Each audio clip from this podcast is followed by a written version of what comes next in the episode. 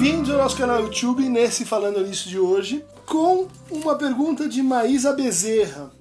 Professor, faz uma explicação da diferença entre projeção e identificação projetiva, por favor. Pergunta bastante minuciosa que envolveria retomar o conceito de identificação um, em psicanálise, no Freud, esse conceito que remete a três uh, grandes uh, conotações. A primeira é de que a identificação é o nosso vínculo de afeto mais antigo, mais primário com o outro. Né?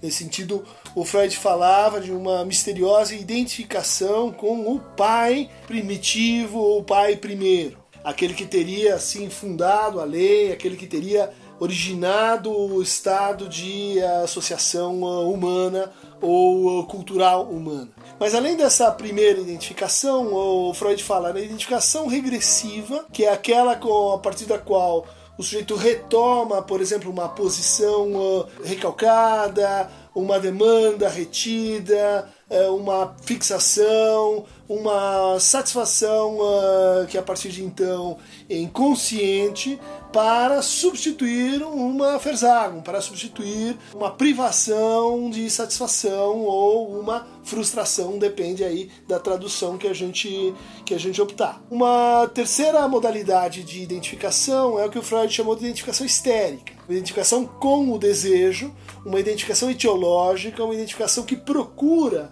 aquilo que seria a causa do desejo no outro para produzir então um análogo, um, uh, um traço comum. O exemplo mais eh, mencionado, que vem do capítulo 7 de Psicologia das Massas, Análise do Eu, é o exemplo da, da pensão, onde uma determinada uh, mulher recebe uma carta, tem uma reação chorosa diante da carta, mas não se sabe exatamente o que a carta diz, e no dia seguinte estão todas naquele pensionato chorando como aquela que recebeu a carta. Ou seja, se identificando com o desejo que estava então suposto naquela relação dela com a carta que ela recebeu. O Freud já em interpretação dos sonhos havia descrito o, a identificação histérica com uma, com uma identificação que passa pelo desejo e passa pelo desejo de manter o desejo insatisfeito. É uma identificação que abre para uma indeterminação do desejo e para uma comunhão desejante. E daí o fato dela ser uma identificação mais assim contagiosa. Outra uh, modalidade de identificação que foi desenvolvida pelo Lacan, e a partir uh, de, uma, de uma passagem do Freud, e onde o Freud fala na Einzigerzug, né, quer dizer, no traço unário, que seria aquela identificação uh, que é própria, por exemplo, do funcionamento de massas quando aqueles que têm uma relação de eh, colocação de um líder, um líder fascista, um líder como Hitler, né, no lugar do seu ideal de eu, produzem um, uh, um objeto, um traço, né, que lhe seria então comum com o líder, nesse caso, usar o mesmo bigode. O bigode do Hitler é um, é um bom exemplo para esse tipo de identificação que produz então uma, uma, uma massa, uma demissão subjetiva de cada um, porque cada um, vamos dizer assim, submete, se dilui em torno desse, desse traço comum.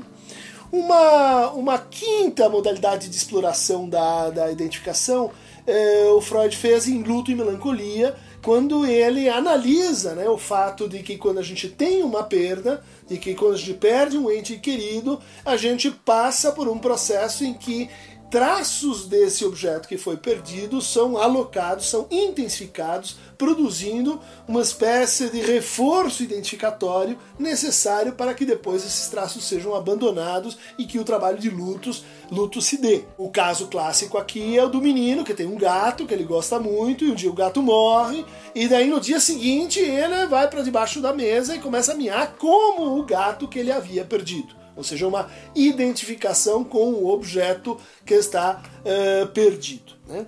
Bom, essas são as, as modalidades de identificação uh, que o Freud tematizou.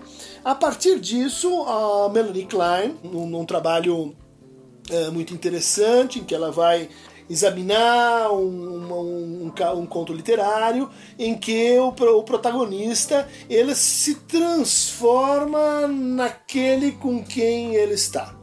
Né? Ele eh, não só se adapta às contingências, às demandas, mas ele processa isso que ela, Melanie Klein, né, a partir um pouco da noção de introjeção do Ferenczi e um pouco da ideia de projeção que aparece lá no Freud como um mecanismo defensivo próprio da paranoia e da psicose ou seja, um mecanismo é, em que aquilo que eu não consigo suportar em mim enquanto desejo, enquanto moção de fantasia, enquanto moção pulsional, eu expulso, eu coloco para fora, eu é, projeto no outro. A noção de projeção ela é muito importante, deu origem né, aos testes projetivos, como CAT, como o TAT, como Rocha, né, a partir do Hermann Rocha, que era um discípulo do Freud, da escola suíça, e que começou então a, a levar mais a sério essa ideia de que quer dizer então que aquilo que a gente vê a forma como está organizada a nossa percepção, ela estaria infiltrada por, uh, por uh, fantasias, por, uh, por aspectos projetivos, inevitavelmente. Quando a gente pergunta para alguém como você vê essa imagem, o que você vê nessa imagem, e essa imagem for assim minimamente ambígua, ela vai começar então a depositar nessa imagem, a produzir, a encontrar nessa imagem aquilo que ela não consegue exatamente realizar, subjetivar em si mesma. Né? Então tá aí a ideia de projeção como um tipo de negação, um tipo de negação expulsiva. Né? A Melanie Klein juntou essas duas coisas, né? a ideia de projeção e de identificação na análise desse conto literário, né? mostrando como existiria um funcionamento defensivo em identificação projetiva, onde eu não só projeto aquilo que para ela né, estaria assim dividido, cindido, sem o bom, sem o mal. Uh, a parte mal do objeto eu jogo no outro. Ela diz, é, então, essa, esse jogar no outro é a projeção. Né? E em seguida eu me identifico com isso que foi projetado. Isso é muito, muito importante, por exemplo, nos processos de, de funcionamento de massa, nos processos políticos, em que a gente vai produzindo inimigos. Né? Já, já conheceram pessoas assim que são fascinadas pelos seus, pelos seus inimigos, são possuídas pelos seus inimigos, seja o PT, seja os nazistas, seja os negros, seja as mulheres, seja as feministas. É aquela pessoa que ela não consegue largar o seu inimigo, que não obstante a persegue. Então, em todo lugar que ela vai, tem aquela aquela, aquele ente maligno, aquela conspiração, aquele grupo malvado que está por trás de tudo, produzindo então os maus encontros e perseguindo aquela pessoa. Né?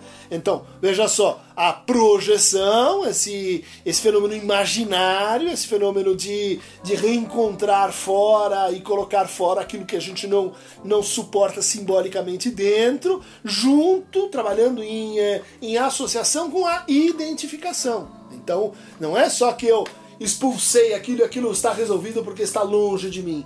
Aquilo volta num trabalho de compensação, de reaproximação, de curiosidade, de fascinação, que tem que ver com o processo então simbólico imaginário da identificação.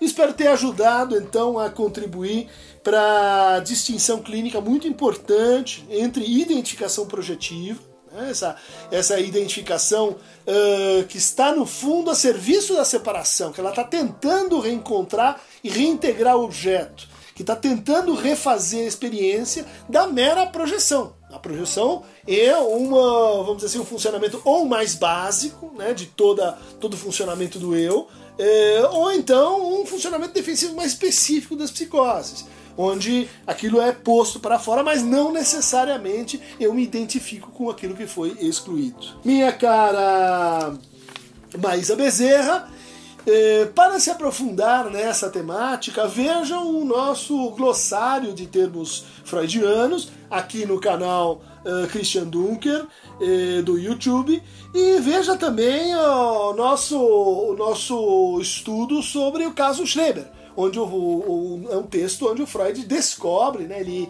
emprega pela primeira vez a noção de projeção ligada à projeção das fantasias homossexuais e desejo do próprio Schreber.